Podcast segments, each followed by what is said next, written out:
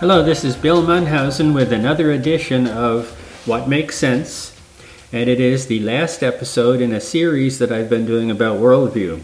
The reason I've been taking so much time on this is I had this series of evidences in the form of one minute audio clips that I did a few years ago, and uh, I wanted to relate them to um, the idea that worldview really has to meet somewhere in reality. It's where worldview touches on reality that everything matters because if you have a worldview that has no relationship with what is real, it's not much of a worldview, really, is it?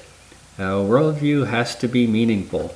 In the world, we have these competing worldviews. We have the atheistic worldview, which relies on evolution, the idea that nothing somehow expanded to form everything and the much more rational, reasonable, experiential idea that there is a supreme being in the, in the universe, actually outside of the universe, who created the world we live in. And the world we live in has all kinds of evidences of design as a result of that.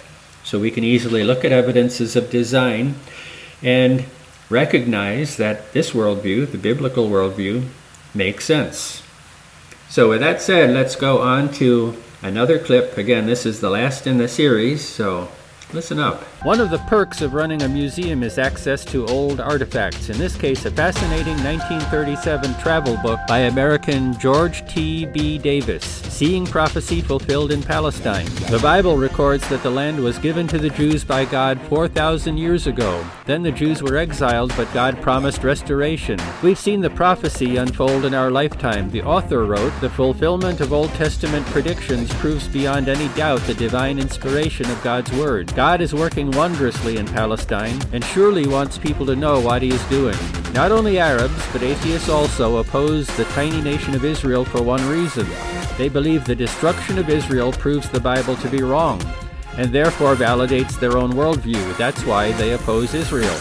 But the continuation of Israel is a testimony that God is alive and will prevail.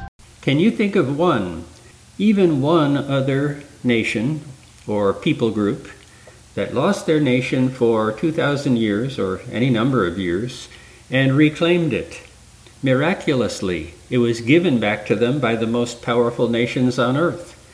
It's unheard of, it's ridiculous, it's crazy, and it is what the Bible predicted, it's what God promised, and it's a testimony. And this testimony is such, something so dangerous to people who are atheists because they know that it's a profound evidence that these kinds of things don't happen, but they are predicted in Scripture and they did happen. This is why most of the world is against the Jews or the people of Israel, not because there's anything intrinsically wrong with them or philosophically wrong with them. Their very existence is a threat to the atheistic worldview. They're very they're prospering, not just their existence, they're prospering is a threat to the atheistic worldview. It, in fact, I believe, is one of the many evidences that disproves atheism. There really does seem to be a supernatural power at work in the world uh, that is bringing things to fruition. I would even go farther, and this is probably a little off topic, but I would, would say there's a supernatural power also, a demonic evil power that must be responsible for all of the death issuing thoughts of the left, of socialists, and of communists.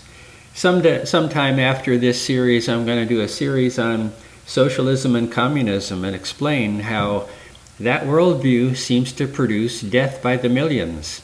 Uh, it goes back to the National Socialists in Germany during World War II who, who murdered millions of people and it was part of their strategy of world domination. And it's outrageous that whether it's the Soviet Union or Mao Zedong in China or Pol Pot in uh, Southeast Asia, all of these socialist dictators had to eliminate their enemies by force. All of it is a testimony in favor of God's ideas versus man ideas. So let's go on to another clip. Surprising as it may seem, insects provide some of the greatest challenges to the theory that evolution works through reproduction. One example is sterile female workers among ants. Darwin himself wrote, With the worker ant, we have an insect differing greatly from its parent, yet sterile so that it could never transmit modifications of structure or instinct to its progeny. If we assume that mutation caused these worker ants to be born different from their parents, how was the mutation proven to be useful and passed on to successive generations? Throw in the complication that only the queen ant produces offspring, how would a mutation in her sterile children get passed to future generations? We can all learn from the ant. Evolution attempts to explain individual variation, but can't explain the complex differentiation in ant colonies. If it wasn't for evolutionary philosophy, all scientists would believe that worker ants and queens were designed to fulfill their different roles. There are undoubtedly ways to rationalize the existence of worker ants. You could assume that a mutation happened millions of years ago that resulted in the worker ant, and that mutation has persisted. It's never either changed or gone away. It just stays there, so every generation a queen ant can have worker ants. And those worker ants are an evolutionary dead end. The problem with that, well, gee, there's lots of problems with that, but one of the problems is how does the worker ant get his idea of his function? And that falls into that whole area we refer to as instinct. Uh, somehow, the worker ant knows his place in the ant society. He knows that his responsibility is to do certain functions, to do certain work. And he does that work diligently. He doesn't um, think in terms of doing something else. There was a whimsical little cartoon, probably uh, I'm thinking it might be Disney, but it might be somebody else, about an ant that decided to be independent. And that, that ant, who would have been a worker ant, decided he was more artistically inclined. I, I forget exactly how it goes, but it has to do with his struggle to be an independent person in a colonial, um, instinct driven world of the ant colony. And I don't exactly remember how it turned out for him. I'm sure there must have been some form of happy ending. But for real ants, there seems to be a static society. Nobody knows why they fulfill the functions they do, how they know to do it. It's just like the birds flying south in the in the fall to get to warmer places. We understand why they'd want to go to warmer places. We don't understand how they anticipate that winter is coming and how they know where to go. Same thing with the monarch butterfly and their very elaborate um, process of migrating and then coming back and laying more eggs and creating larvae and migrating again. All of it is a mystery. Nobody has a good explanation. It's almost as if it was designed to happen that way, but evolutionists don't want to believe in design.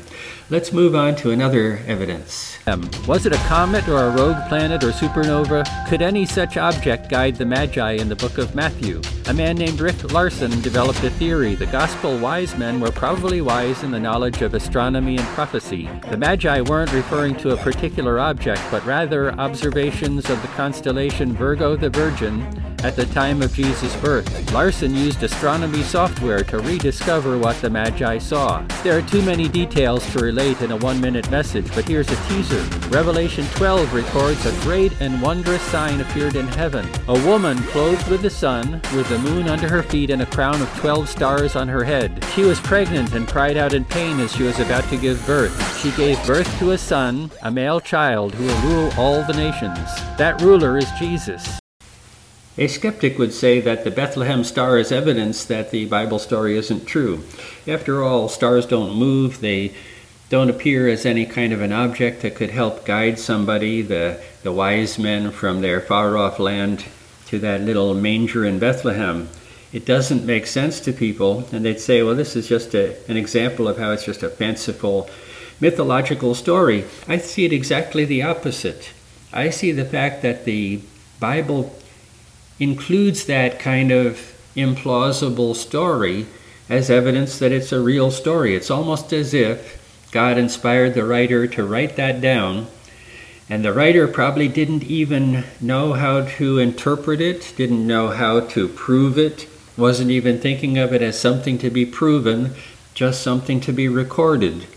And it's an interesting detail that now in this age of amazing computer software and the ability to take astronomical observation, put it in a software product, make it back up thousands of years, and even look thousands of years into the future, and figure out what was happening, what was happening at the time that Jesus was born, and seeing that there could be signs in the heaven that could be used by wise astronomers to anticipate a great and glorious event. And that um, verse that's uh, indicated in Revelation uh, gives you an idea of what those astronomers might have been interpreting. So I see the unusual stories of the Bible as strong evidence that this wasn't just made up by men who are trying to make the story seem plausible. They were just going with the story they were given. Regardless of the consequences, let the chips fall where they may. All right, let's go on to another clip. Radiometric dating is often used to justify ages of millions of years. The carbon dating method determines age by measuring radioactive carbon in a sample. Because radiocarbon decays rapidly, it can only be detected up to an age of about 50,000 years. Researchers decided to test this method by sending an unfossilized bone sample to a laboratory without revealing it was dinosaur bone. If the dinosaur died millions of years ago, no radiocarbon should be detected. The lab found radioactive carbon in the sample, proving that dinosaurs lived much more recently than evolution theory proposes. The faith of some scientists caused them to throw out evidence that refutes their beliefs. Billions of years is the magic used to justify evolutionary ideas, but the Bible indicates the Earth is a few thousand years old, and so does carbon dating the dinosaur. Hard science instead of theory. There are several different methods of radiometric dating, and for some reason, carbon dating is the uh, most commonly known, probably because it's one of the most um, easily pronounceable. We all know what carbon is, and so carbon dating is pretty simple to say. And people think that carbon dating dates things to be millions of years old, when in fact, carbon dating is one of those unique methods that lets us date much more recent things. And the reason for that is radioactive carbon has a very short half life, meaning it doesn't stay around very long it deteriorates or decomposes or uh, goes away, uh, turns into some other element rather rapidly. And that's why we say radiocarbon dating is only good within about 50,000 years. 50,000 years sounds like a lot. But anyhow, one of the things about radiocarbon dating that a lot of people don't realize is that when you compare radiocarbon dates to historical dates, where you know what the age of it is based on history, there's always a variance. So even radiocarbon dating doesn't work accurately. It's known to have a deviance from reality, and um, people who use radiocarbon dating try to adjust for its inaccuracy. Uh, of course, nobody knows what its inaccuracy is because, in the course of 50,000 years, uh, environmental factors could affect the rate of decay. Um, the thing about these dinosaur bones, it's kind of um, not a documented case because people who, you know, these laboratories who do dating methods, they don't like to be tricked or fooled. So it kind of is done in secret. But um, it is true that somebody submitted dinosaur bones that should be at least 65 million years old that should have no radiocarbon left in them. And the laboratory found radiocarbon present. They'll make an excuse that it was contaminated recently after it was excavated, but it's not, it's really more of an excuse than an evidence in itself. So the very evidence we use to produce, to, to prove thousands and hundreds of thousands and millions of years uh, seems to be flaky and unreliable and actually proves the opposite. So don't take it as seriously as you want to or think you ought to when somebody says something is 200 million years old. It is a speculative process. Here's another clip. An old Christmas story is that a little boy who's been naughty gets a lump of coal in his stocking. That's my Christmas segue to the geology of coal formation. The old evolutionary view is that coal forms over millions of years in peat bogs and swamps. We now understand that coal can be manufactured in a short amount of time using pretty ordinary processes of heat and pressure. The only reason it isn't done commercially is that natural coal is so abundant. Geologist Steve Austin wrote his doctoral thesis on coal formation based on his observation of floating logs in Spirit Lake after the eruption of Mount St. Helens. He proposed that more extensive log mats after a worldwide flood could result in rapid coal formation in just a few hundred years. So another old ages concept gets debunked by modern science. Coal formation over millions of years is, is another one of those evidences for evolution that has been established or proven to be false. Uh, it's been falsified. Um, a lot of people don't even know this, but during World War II, when the Germans were uh, running out of petroleum to power their war machines, they figured out a way to make artificial petroleum. So all of these so-called fossil fuels can be manufactured. If it's just more expensive to manufacture them than to let nature form them on its own. So, how long does it take for coal to form? Well, it can be reproduced in a number of hours in the laboratory, and petroleum can be manufactured in a way that it's useful at least during world during wartime, maybe not commercially useful. But all of these things that we thought took millions of years just don't. And the more that science investigates the evidence of evolution and the evidence of old ages and millions of years, the more they see loopholes in the process where things can happen much more rapidly. All right, let's move on. A crucial aspect of government is to instill in the next generation our nation's governing principles and values. Judges 2 reflects current events in our formerly Christian nation. The people served the Lord all the days of Joshua, but there arose another generation after them who knew not the Lord. They followed the gods of the nations around them, bowed unto them, and abandoned the Lord. The Lord delivered them into the hands of spoilers, so they could no longer stand against their enemies. They were greatly distressed, just as the Lord said they would be. Nevertheless, he sent them leaders who delivered them from their enemies, but the people would not listen. They turned quickly out of the way their fathers walked. We are in a season of hope, so think how you might teach values to the next generation. My parents immigrated to America because it was a land of hope. No, more than that, it was a land where hope had been realized. As the son of immigrants, I recognize two great characteristics of my adopted homeland, America. First is its Christian heritage, and second is its unique form of government, two characteristics which are deeply intertwined. As I listened to a brief radio message I crafted a few years ago about teaching the next generation, I realize how miserably we have failed. First, in the name of freedom, we banished the Christian God from every public schoolroom. The rationale is that we shouldn't force our faith on future generations. So we made sure that the next generation would be faithless, a generation without hope. We were influenced by people who told us religion was a crutch, but didn't address whether our children might need such a support in hard times. After all, crutches aren't evil, are they? Crutches help you walk when you are injured. Crutches are an aid for overcoming. Would it be so bad, really, if our children loved God and loved their neighbor as themselves? Would the world be ruined if they rejected murder, dishonesty, and covetousness?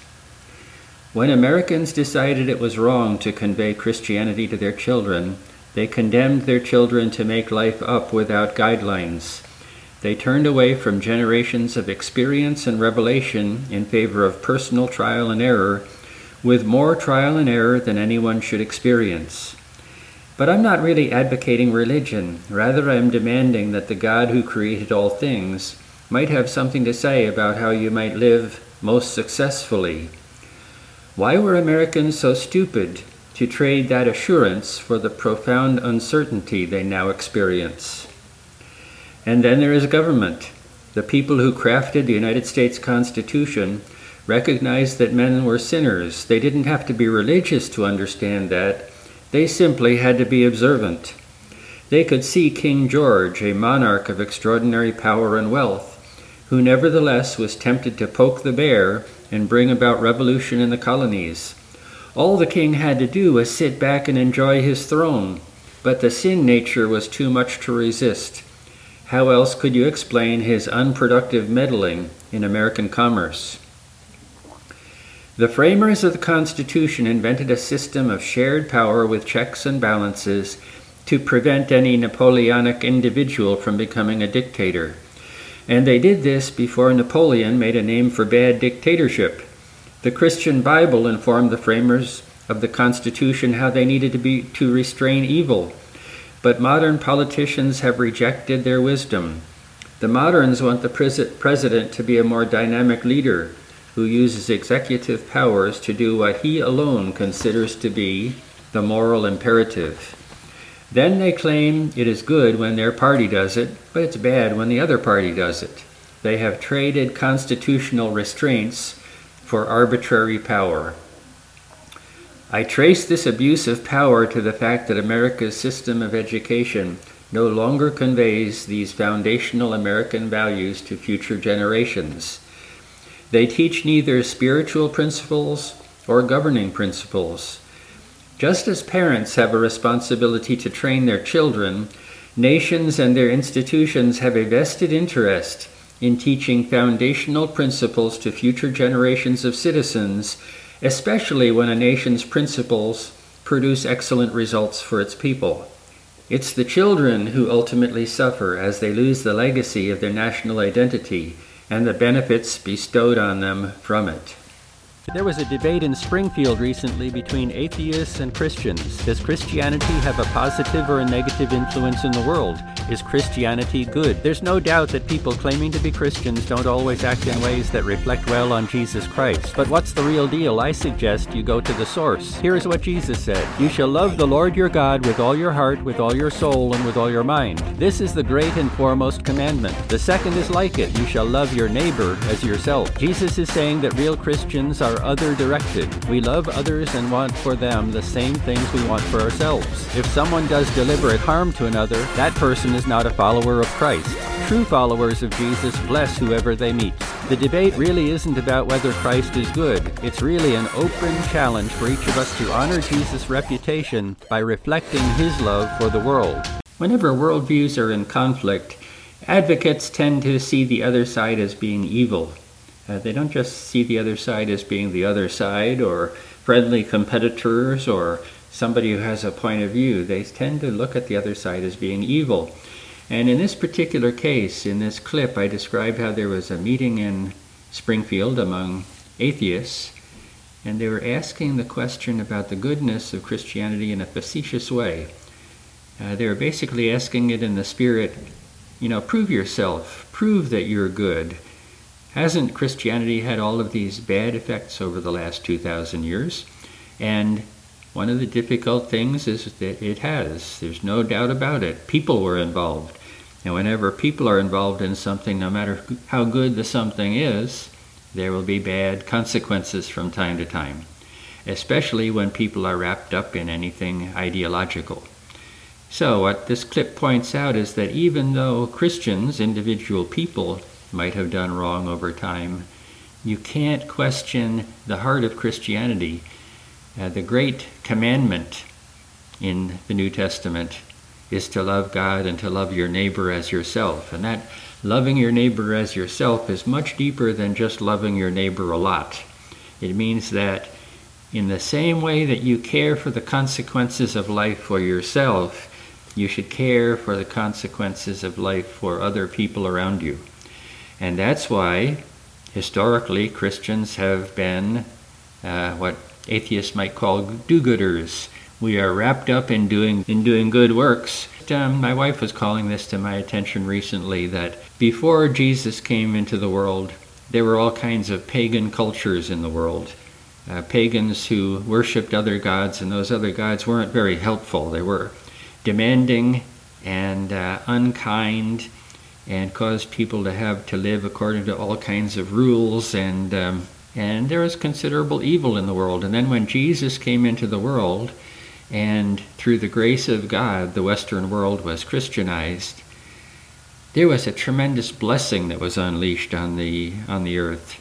Uh, there's a book called the 5000 year leap that describes how Christianity has brought so much progress to the world, more progress than in the previous 5,000 years of world history.